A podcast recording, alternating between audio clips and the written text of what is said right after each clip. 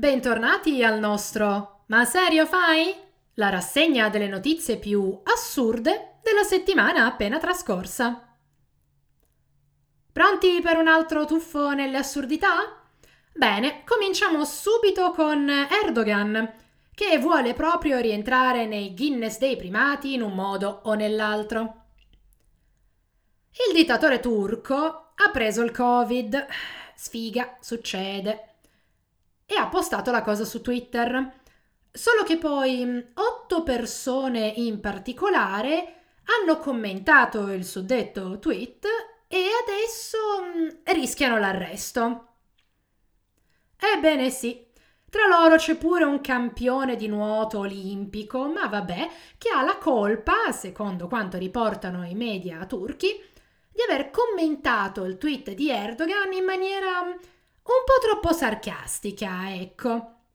Il nuotatore avrebbe scritto che desiderava regalare un dolce particolare, che di solito si dona in occasione di funerali, a tutto il suo quartiere. Una battuta un po' spinta, magari, eh, che però in Turchia potrebbe configurare mm, un reato, ecco, quello di insulto al presidente.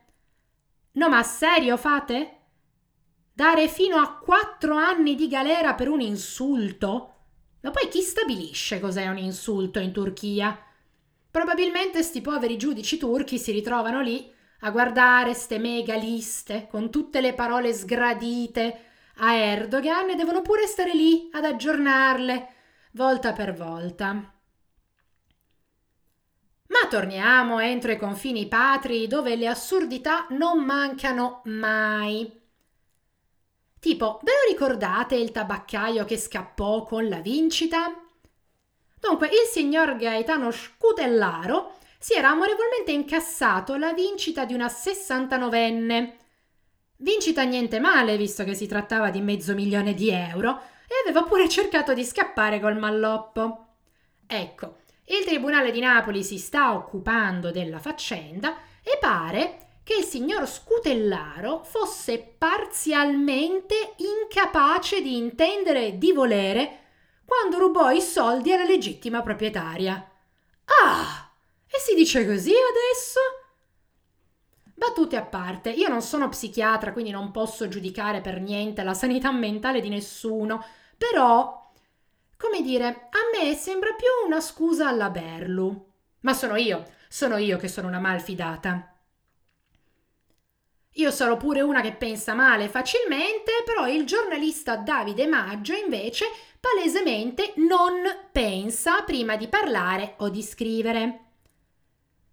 Il fenomeno ignoto, perché prima di questo episodio nessuno sapeva manco della sua esistenza, ha avuto il coraggio di commentare la scelta d'abito e soprattutto di calze fatta dalla cantante Emma Marrone al festival.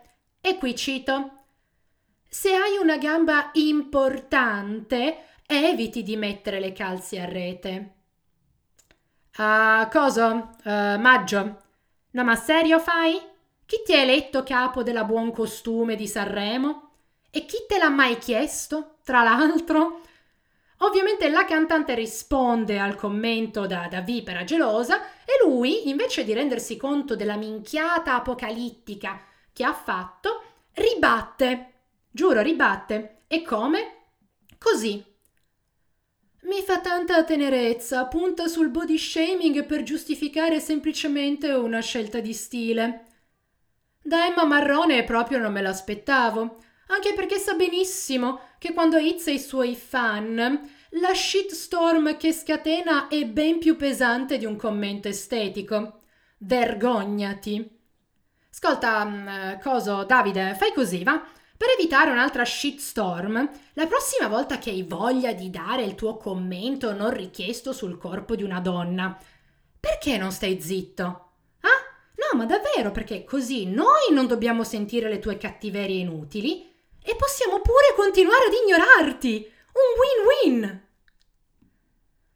E per questo, ma serio fai? È tutto. Non perdetevi il prossimo episodio di Democrazia, portami via.